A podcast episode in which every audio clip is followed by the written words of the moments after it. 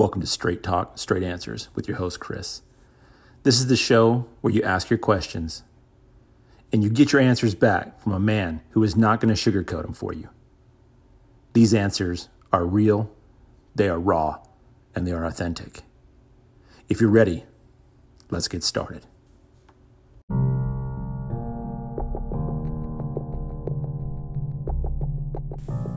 Welcome back to the podcast. I was asked a question this week by a, a, former military person. They asked me, they said, What was the one or two hardest things for you to learn once you left the military and came back to the civilian world? And you know, I sat and thought about that for a little bit. I kind of pondered it. I was like, huh, what is the one or two things that were the hardest for me to learn about the civilian world that is not in the military world? And the two things I came up with were this. The first one I want to talk to you guys about is the fact that when you're in the military, it's all about teams. It's all about teamwork. It's all about you being part of a team. It's all about you being part of an organization. You take pride in your team. You work hard for your team. You respect your team. Um, you know, you live and breathe and die for your team. And team is everything in the military.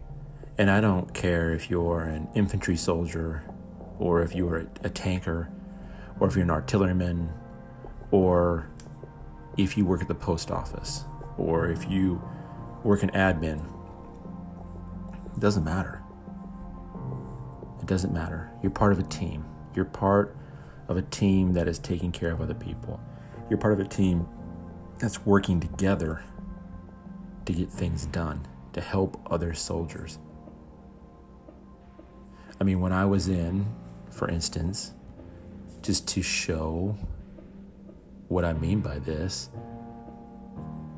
like when we were in our unit, and sometimes not all of us would deploy at the same time.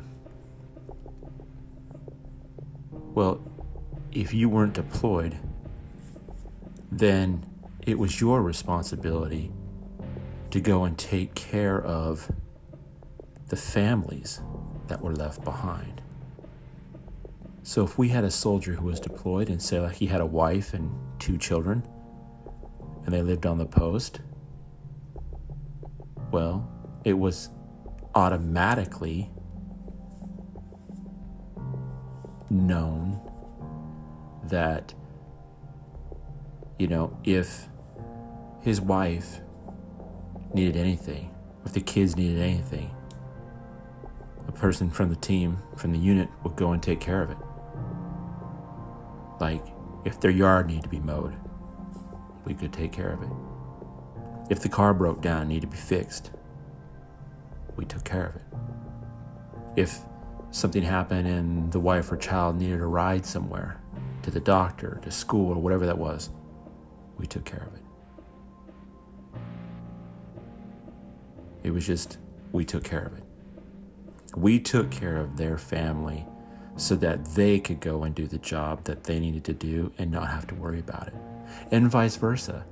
If we were deployed and we had a family and that soldier was left behind for whatever reason, they would do the same. And so the first thing that was hard for me to learn when I left the military was this I. Civilians always seem to have an I.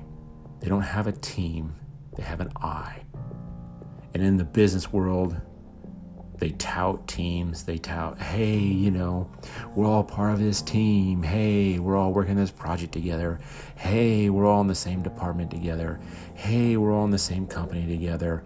You know, we're all doing these great things. And they tout it back and forth, left and right. But you know what? At the end of the day, most of them will quit on you. Most of them will fire you.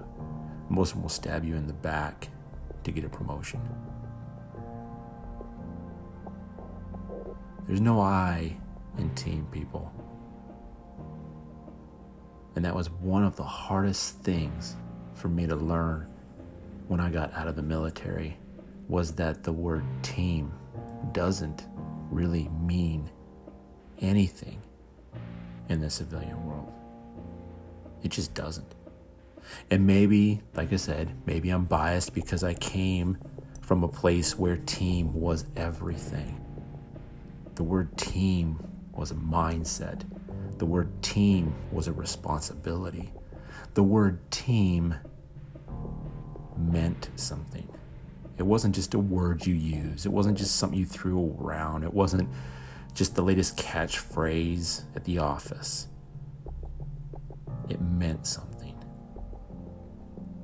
And in the civilian world, it just doesn't really mean anything or at least anything that I've been able to uh, correlate even remotely close to the team mentality that we had in the military. The other thing is, the second thing I guess I should say is that was hard for me to adjust to is the fact of entitlement. When you're in the military, you're not entitled to anything nothing. They own you. You go where they want you to go. You do what they want you to do.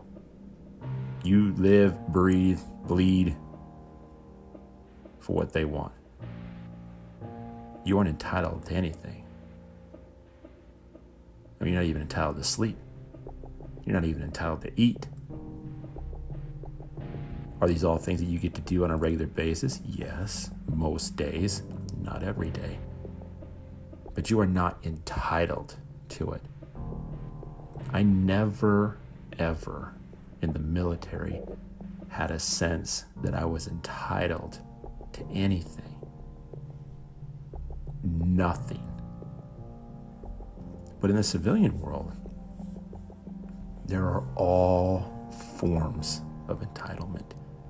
There are so many entitled people in the civilian world is, freaking crazy.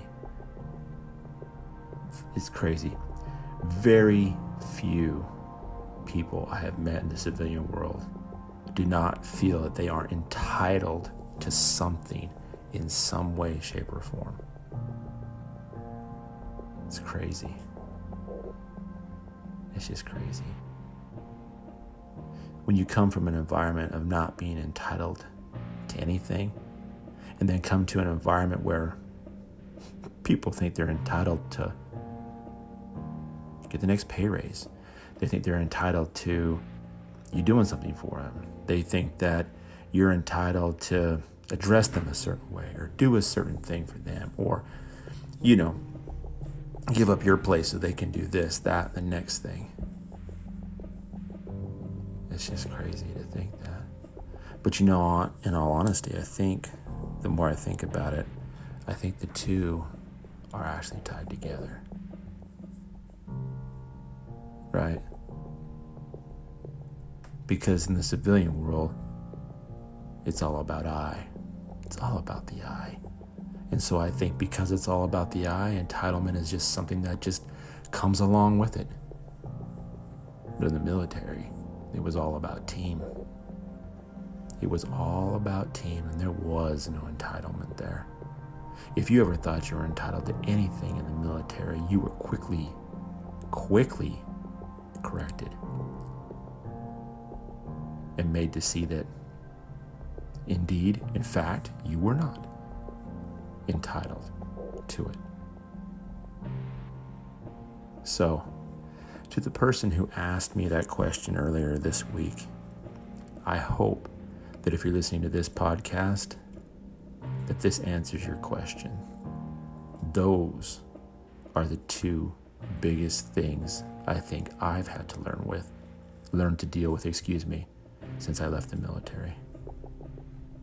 Thank you guys for joining me this week. I look forward to talking to you again really soon.